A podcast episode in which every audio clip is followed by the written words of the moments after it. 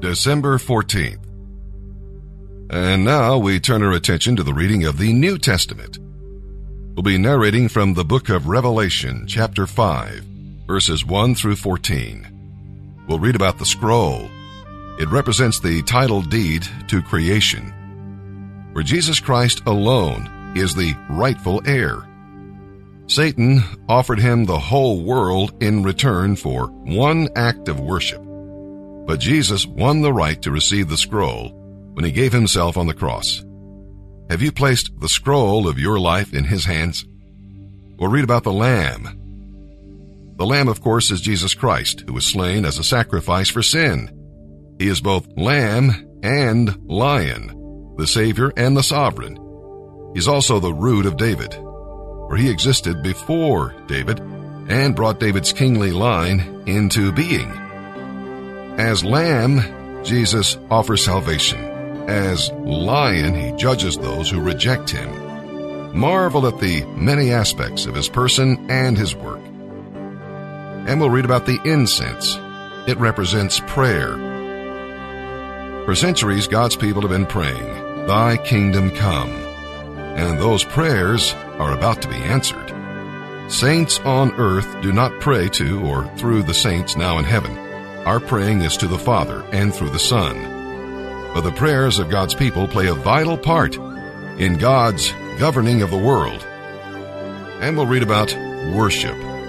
He is worthy of our worship, not only because He is Creator, but even more because He is our Redeemer. See how the circle of praise grows until every creature worships Him.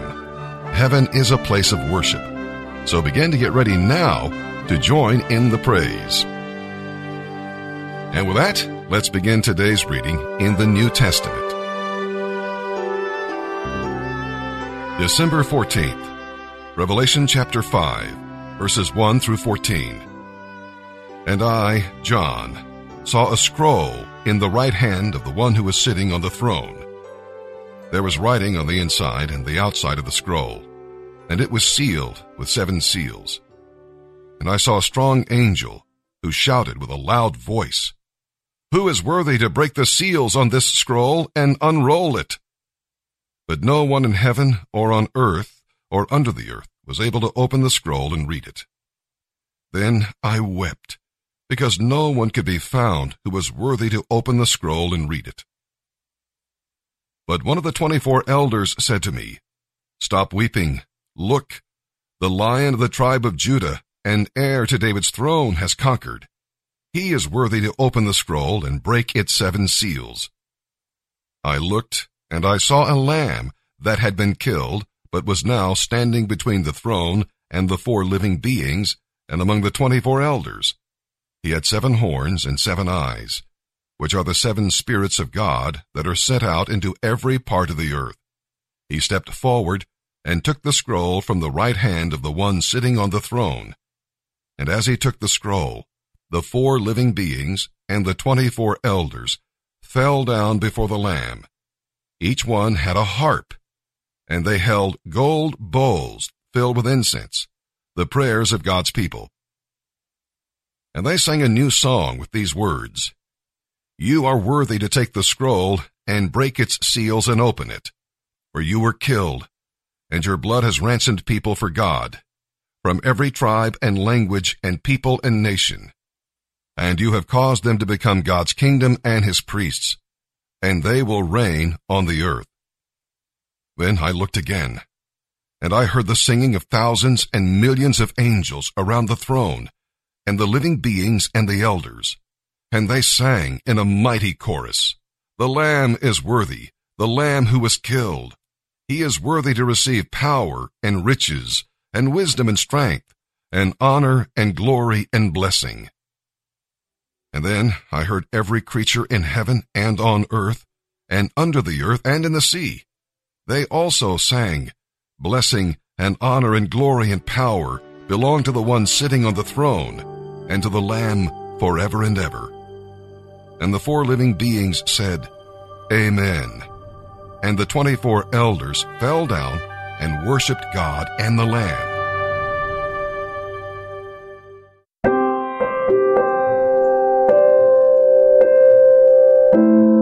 In recognizing your weakness, it drives you to God, immediately to God.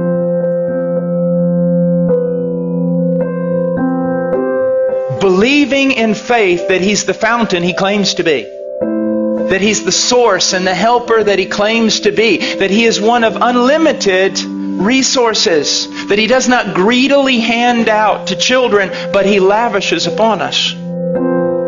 So, see, your problem is that you're really not recognizing you're weak. Or you recognize you're weak, but you just stay there in your weakness. The thing is, your weakness ought to drive you to God. I saw someone last night and I dealt a long time with them. Precious little girl. She recognized her weakness. She recognized her frailty. She recognized her sin. She recognized there were some things in her life she couldn't overcome right now. But here was her problem. She would see her sin, and because of the work of the devil and sometimes our own heart condemning us, she would put herself in the penalty box every time that she sinned. Well, you can't go to God right now. You can't just keep running back to Him. I mean, you sinned yesterday and you repented and asked for forgiveness. Now you've done the same exact thing today. I mean, you run back to Him. You're just a hypocrite. You don't appreciate God. You don't have a high view of God. What do you think? God just hands out pardon to everyone? And isn't that what we do? And isn't that what we think? We sin, a sin that we've already sinned and already repented of, and because of it, we think we need to put ourselves in a penalty box for a little while, at least a couple of days, and try to work our way back into favor before we come to God. Because if we, th- we think, actually, you mean if I go back every time I do this, just immediately, not only going back and asking for forgiveness, but expecting forgiveness. Isn't that hypocrisy? Isn't that a low view of God? Isn't that treating God as a forgiveness machine? No, it's being biblical. It's what poverty of spirit is supposed to do to us.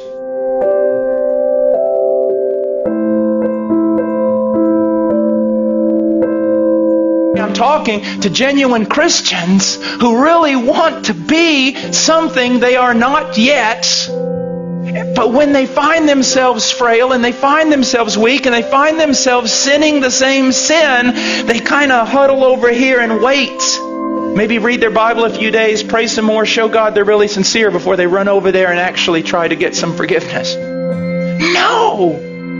One of the great joys of my life is when I discovered that the moment I sin the sin I always sin, my first response ought to be to latch a hold of Christ and not beggarly, not thinking, oh, here I am, you ought to strike me down. But no, I latch a hold of Christ saying, I believe your promises.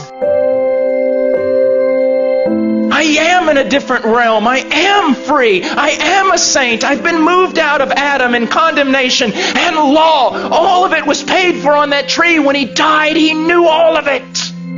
He forgave all of it. I'm free. It's absolutely spectacular.